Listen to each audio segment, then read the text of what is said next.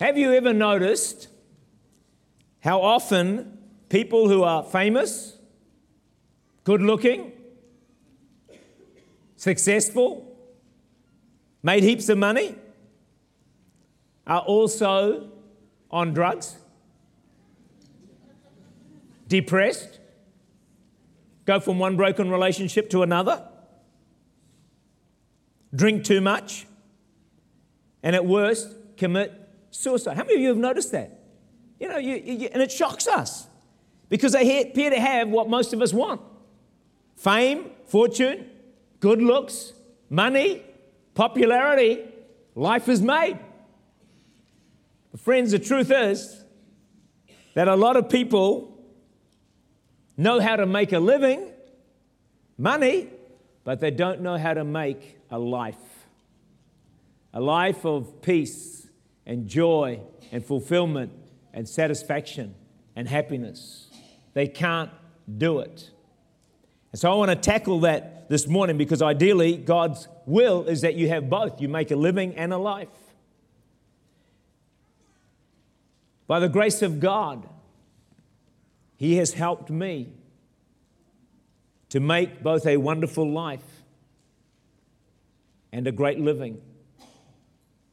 And I only say that because that's God's plan for everyone in this room. It's God's desire and will for you. God does not love me any more than He loves you. I know I'm very lovable, but He doesn't. He loves us the same. You say, Yeah, but you're a full time minister. Yeah, so are you. Tell the person next to you, you're a full time minister. Come on, remind them. Some of them have forgotten from last week. so, what is wisdom? In the Bible, it is skill for living. Skill for living. If you have skill for living, you will make a wonderful life. You won't end up on drugs, alcohol, and other bits of trouble that can easily invade our lives. So, how can we have, how can you have the wisdom you need to make a life? And I'm going to add in there and a living because God wants both. The first thing is you need to desire wisdom more than anything else. I'm going to ask you a question. If you were told God appeared to you and He said to you today, Hey, Johnny, Peter, Jane, Mary, ask me, I'm God, for anything you want, anything at all, and it's yours. What would you ask for? God, pay off the mortgage. Help me get into a house. Give me a beautiful wife or husband. That's assuming you're not married, obviously. God, a world trip, all expenses paid. God, that my kids would behave. That I, what would you ask for? the list would go on and on. You know, I've always wanted to do an ocean cruise around the world. But if I'm going to do it, I have to go on my own. My wife will not come with me. So it's probably not going to happen. But God made this offer to a man by the name of Solomon. So let's go to 2 Chronicles chapter 1, verse 7. This actually happened. This is not just a, not a fairy tale. This actually happened. Verse 7 On that night, God appeared to Solomon and said to him, Ask, what shall I give you? Oh, I wish God would do that to me. Just ask. Of course, I'd ask for wisdom, like all of you would, I know, whatever. Verse 10 is what Solomon, now give me wisdom and knowledge. Verse 11. Then God said to Solomon, Because this was in your heart, you have not asked for riches or wealth or honor or the life of your enemies, nor have you asked for long life, but have asked for wisdom. Then wisdom and knowledge, verse 12, are granted to you, and I will give you riches and wealth and honor as well. God threw it all in. Hey, so what's that teach you, friend? That says if you go after wisdom, God's going to give you everything else as well. So, hey, you're never going to lose by focusing on wanting wisdom in your life. It's amazing, though. Solomon had this wisdom, but he didn't live very wise. He did a lot of dumb things. I mean, he had 700 wives. How, how dumb is that? Imagine keeping 700 wives happy. I bet he didn't even know their names, didn't even know where they lived, probably. That was enough. He had a thousand concubines. See, wisdom is the right application of knowledge. You can have knowledge, be bright, and be, do dumb things.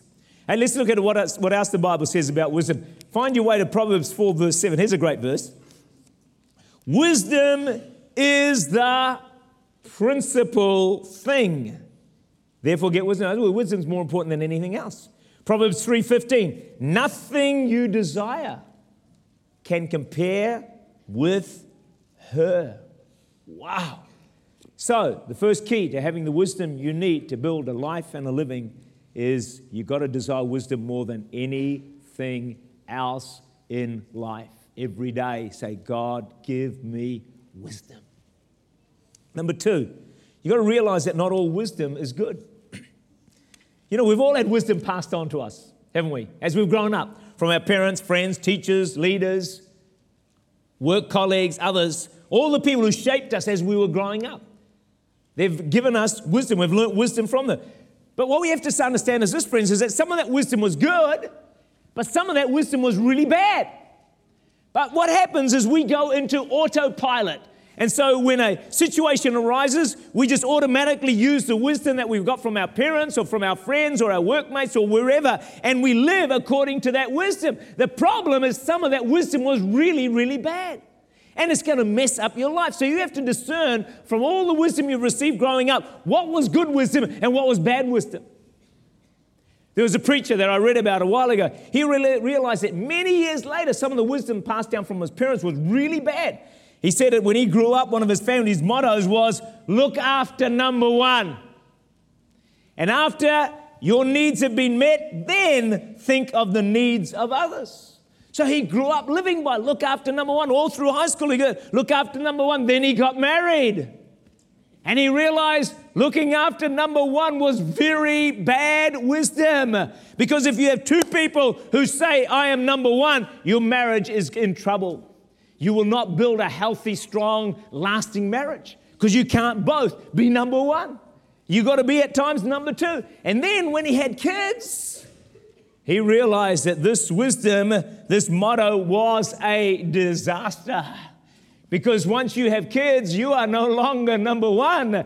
Guess what? Zach and Emma are number one. And if they want to get up at two in the morning, you get up at two in the morning. If they want to have a nappy change, you go, hey, you are no longer number one. That's why some people struggle in having kids because they've got to make these huge sacrifices. Once you have kids, they are king, they rule, they have the, the way. So, what wisdom was passed on to you? Go back and think. Some of it was good, some of it was really bad. Do you want to know some good wisdom I grew up with that was passed on to me? No one said yes, so I'm not going to tell you. some good wisdom I got was when I grew up to succeed in life, you got to work hard. Great wisdom. I'm thankful to God for that wisdom. Don't spend all your money, save. That was great wisdom that was passed on to me. I'm thankful to God for that. Eat lots of curry was fantastic wisdom. I live by that every week. You know, it's just been passed on to me. I'm on autopilot. If I'm not had enough curry, I say, honey, come on, get me the curry. I've got to have it. Get my fix. Do you want to know some of the bad wisdom that was passed on to me that I didn't realize for years? Bad wisdom was it's okay to sit in front of a TV or a computer screen and just be on there hour after hour. That's okay. And so that's what I did. And reading books is not important, so I didn't read any books. And then I got to secondary school, and I don't know how many of you had this, but they asked us to read Wuthering Heights by Charles Dickens was 600 pages. I looked at that and I thought, there is no way in the world I am going to read this book. And then we had to do a, a, you know, talk about the book and what it taught us and all the rest of it. I think I read about 10 pages. I just couldn't do it because I was taught reading's not important. I did come last in English at school, but, uh, but that's because I got Indian blood in me, see, so I couldn't, couldn't expect me to do well. That was really bad wisdom, all right? Here's another bad wisdom that I learned from my growing up with parents that the kitchen, cooking, dishes, vacuuming is woman's work. That's how I was raised, seriously. And I remember one day going into the kitchen and, and starting to do some dishes. And my mum came, I think, with a stick and she said, Get out of here, you girl. So I never went back into the kitchen since. It's just about cost me my marriage. Bad wisdom, which I had to adjust and had to change. And of course, now I do all the cooking and dishes and vacuuming and cleaning and windows, and you know, I, do the whole. do you want to know some more bad wisdom I learnt? This I learnt through church. I'm not blaming anyone because I've got to own it myself.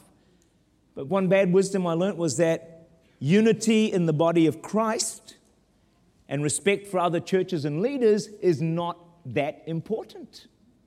So I didn't care for many years until I realized that that was horrendously bad wisdom that I had just picked up. And I didn't have to think about it, I just went to autopilot. That, that I don't have to worry about what anyone else is doing.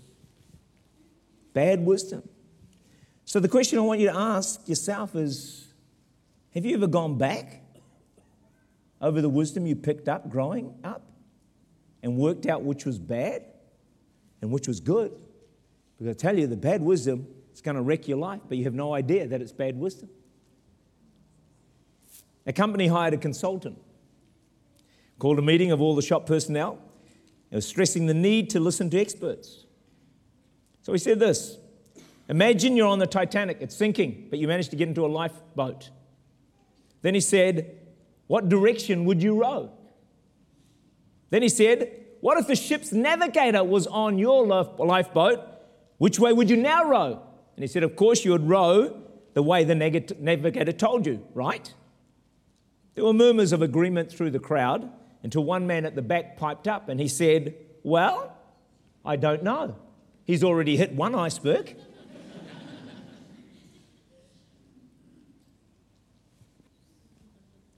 you need to discern who to listen to and who not to listen to.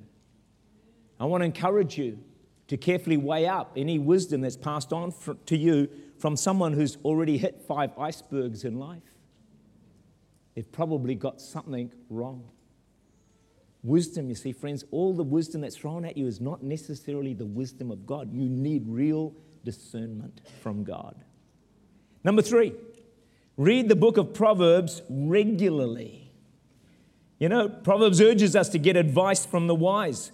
Proverbs is about godly wisdom. It's not so much about get rich quick schemes or success formulas, but it tells you not so much how to make a living, but how to be skillful in the lost art of making a life. That's what it teaches you. So I think we need to get rid of an apple a day keeps the doctor away and go to a proverb a day keeps trouble away.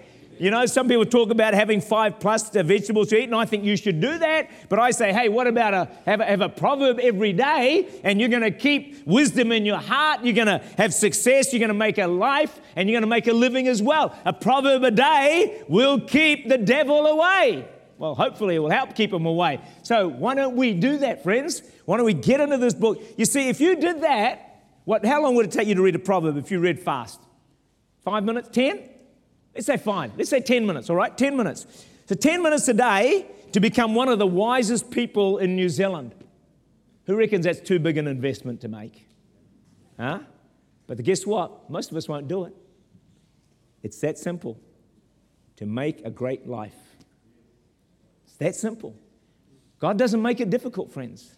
You've got to read the wisdom of God, receive it into your heart, into your spirit, and you know, you will not do the dumb things a lot of other people do that wreck their lives. See, wisdom means skill in living. And in the Proverbs, the word wise and wisdom, do you know how many times it's found? 125 times at least. So if you want to be wise, how many of you want to be wise? Give me a wave. Yeah, it's all here for you. It's in the book. You don't have to fast for 40 days. It's available to every one of us. That skill for living. And see what wisdom will do, it'll bring you in harmony with God's principles and His priorities for our lives. You see, one of the greatest wisdom of God that you'll ever receive is that the best thing you can do with life is to live 100% for Jesus Christ. To seek first the kingdom of God and His righteousness. All these things will be added unto you. You only get that wisdom, friends, from this book. Probably growing up, not many people would have told you that kind of wisdom. But it's all available, friends, to us if we'll read a proverb today, and of course, obviously, read a bit more than that as well. Wisdom will help you walk with God. When you walk with God, you walk in the blessing of God. William Jennings Bryan was a U.S. congressman, and he was brilliant, had huge influence, served for, I think, about three decades in the Congress. And uh, his influence, the people attributed it to this, his wisdom. It's like people thought, man, you are so wise. Why was he so wise? Well, he says this when he was a kid, his preacher father, before he went to high school, went to college, his preacher father says, said, I challenge you to read a proverb a day or read through the whole book of Proverbs every month for a year, for one year. He says now, as he looks back over his life, he said, That one piece of wise advice, he said, is the reason for my great success and influence in life. Read the Proverbs. A proverb a day will bless your life beyond what you could imagine. Number four, wisdom says never stop learning. Never. Whether you're 15 or 105, never stop learning. In other words, have a hunger to learn. See, God always feeds hunger.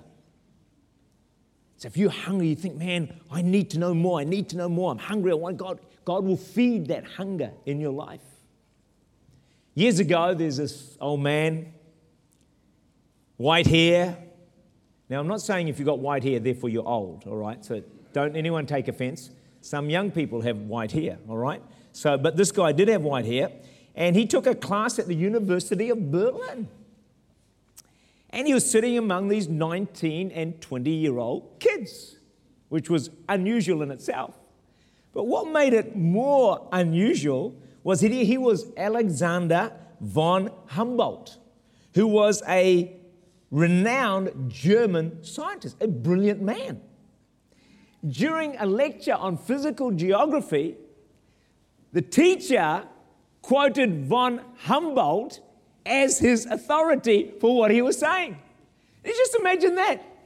The, the student, in many areas, knew more than the teacher, and yet he's sitting in that class with those young kids wanting to learn some more. So they said to him, Why on earth would you sit in this class when you are a renowned, brilliant scientist yourself and probably know more than the lecturer? This was his answer. He said, To help me review what I had neglected in my youth. In other words, he was saying, I know I've still got so much to learn. Friends, it takes real humility to always learn and to receive from others because sometimes, friends, a three year old is going to give you the wisdom you need. But if you're not humble enough to receive it, you'll never get it. Sometimes God's going to use the most unlikely person to give you wisdom. And if you're not humble enough, you can say, Oh, what do you know? Because you can't determine the channel through which wisdom is going to come. But you are going to need real humility to walk and receive learning and wisdom. Management expert Peter Drucker, he said this. Listen to this one. This is great wisdom. He said, Too often people focus on efficiency being efficient, doing things right.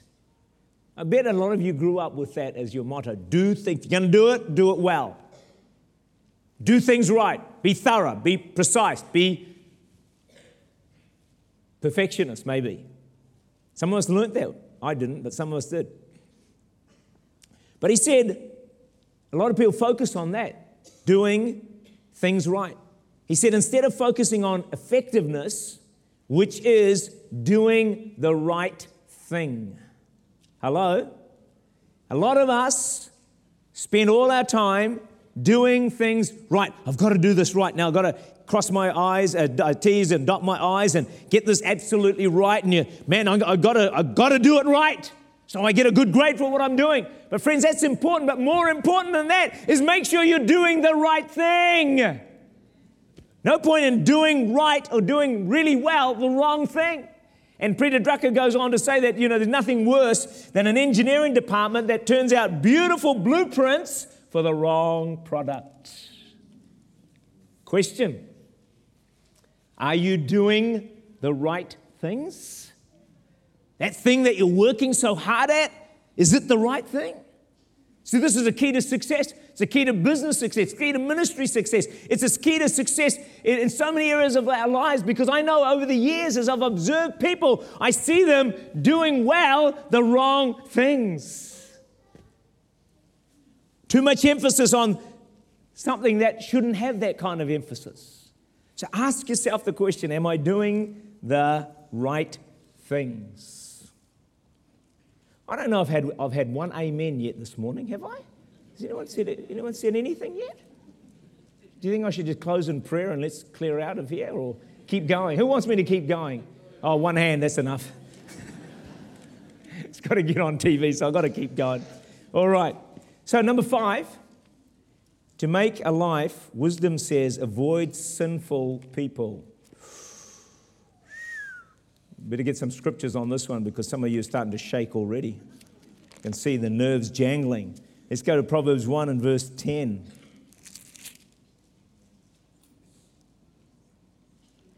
My son, my daughter,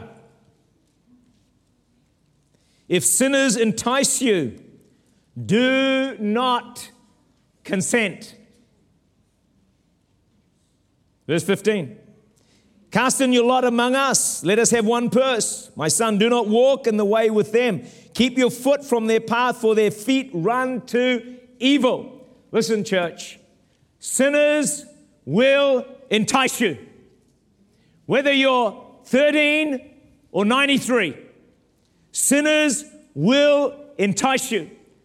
Don't think, well, I'm 45, I'm 65, I've passed that age now, the devil's going to leave me alone. Friends, dream on. The devil is going to chase you till you cross the, into the grave and into eternity. He will never get, get stopped trying to entice you away from the things of God. You will be enticed. And so sometimes sinners will entice you and they might say, Hey, let's go and have a drink. Thirsty rooster, meet you there. Straight after church, 1.15. I don't think we go there because I think that's when Pastor goes home. I've seen them coming out of Thirsty Rooster. or they might say, hey, let's take some drugs. Or why, why don't we go night clubbing? Come on, it's be all right. I've got my Bible with me, it's okay. God will protect us. Or they say, it gets more subtle. Now, they're the big ones. That's a, that's a devil with black cape on. You can pick that. Ah, no, I'm not going there. What about this one? Hey, let's skip youth this Wednesday and just go and chill out. More subtle.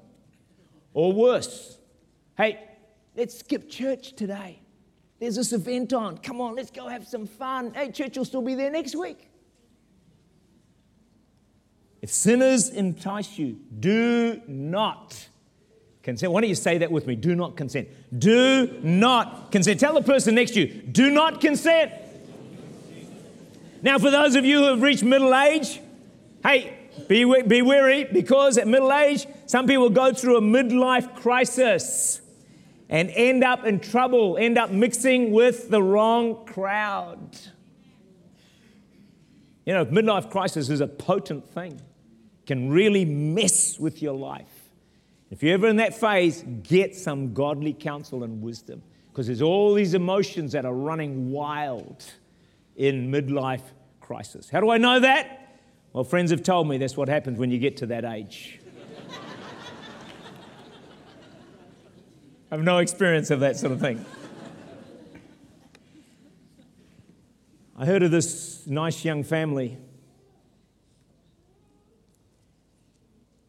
in church, not this church, two beautiful children, two little girls. Then, through some influence, someone came along. They started just going to bars, you know, just a one, one off initially. But then they ended up spending a lot of time with the wrong people. The end result, the parents ended up divorcing and the family was destroyed. If sinners entice you, do not consent. Do not consent. It's a slippery slope. And you may think I can handle it. Believe me, you can't. Do not consent. Here's a quote that may help you He that lieth down with dogs shall rise up with fleas.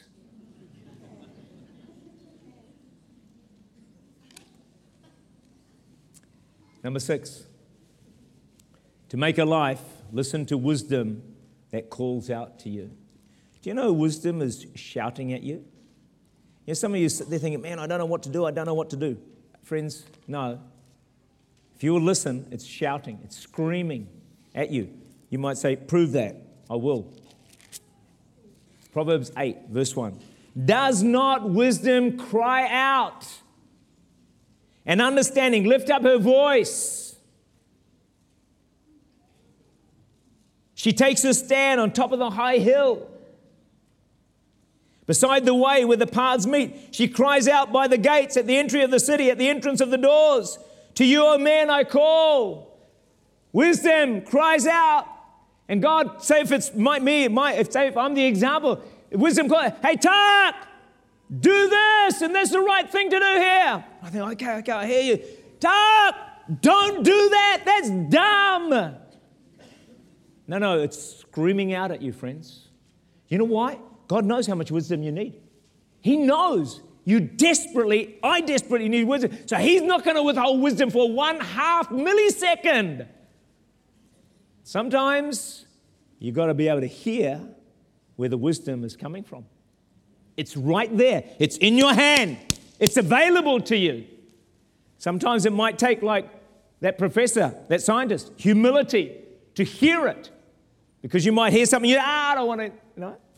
But it's crying out, friends. That's what the Bible says. It's calling out to you. Wisdom. There was a man when he was a young guy, his father said, Pay attention to what you're doing. Because he saw that his attention wandered, so his father was wanting to get him on the right track. And he said that wisdom of his father helped him so much in his life. He learned to pay attention to the job at hand. For example, he said he learned to watch the road when driving and not the scenery all around him. That's wisdom that comes from heaven. It cries out to you from your family, from your friends, from your work colleagues, from the elderly, from all over, from the, your, uh, from the unsaved. It calls out to you. You just got to hear it. God's will for you is to enjoy both a great life and a good living. That's what my Bible teaches. Jesus said, I've come to give you life and life more abundantly. We are called to be the head and not the tail, to win and not lose, to be above and not beneath. Wisdom is the principal thing. In all you're getting, get wisdom. Ask God for wisdom every day, and you will build a great life and make a good living in Jesus' name. Amen.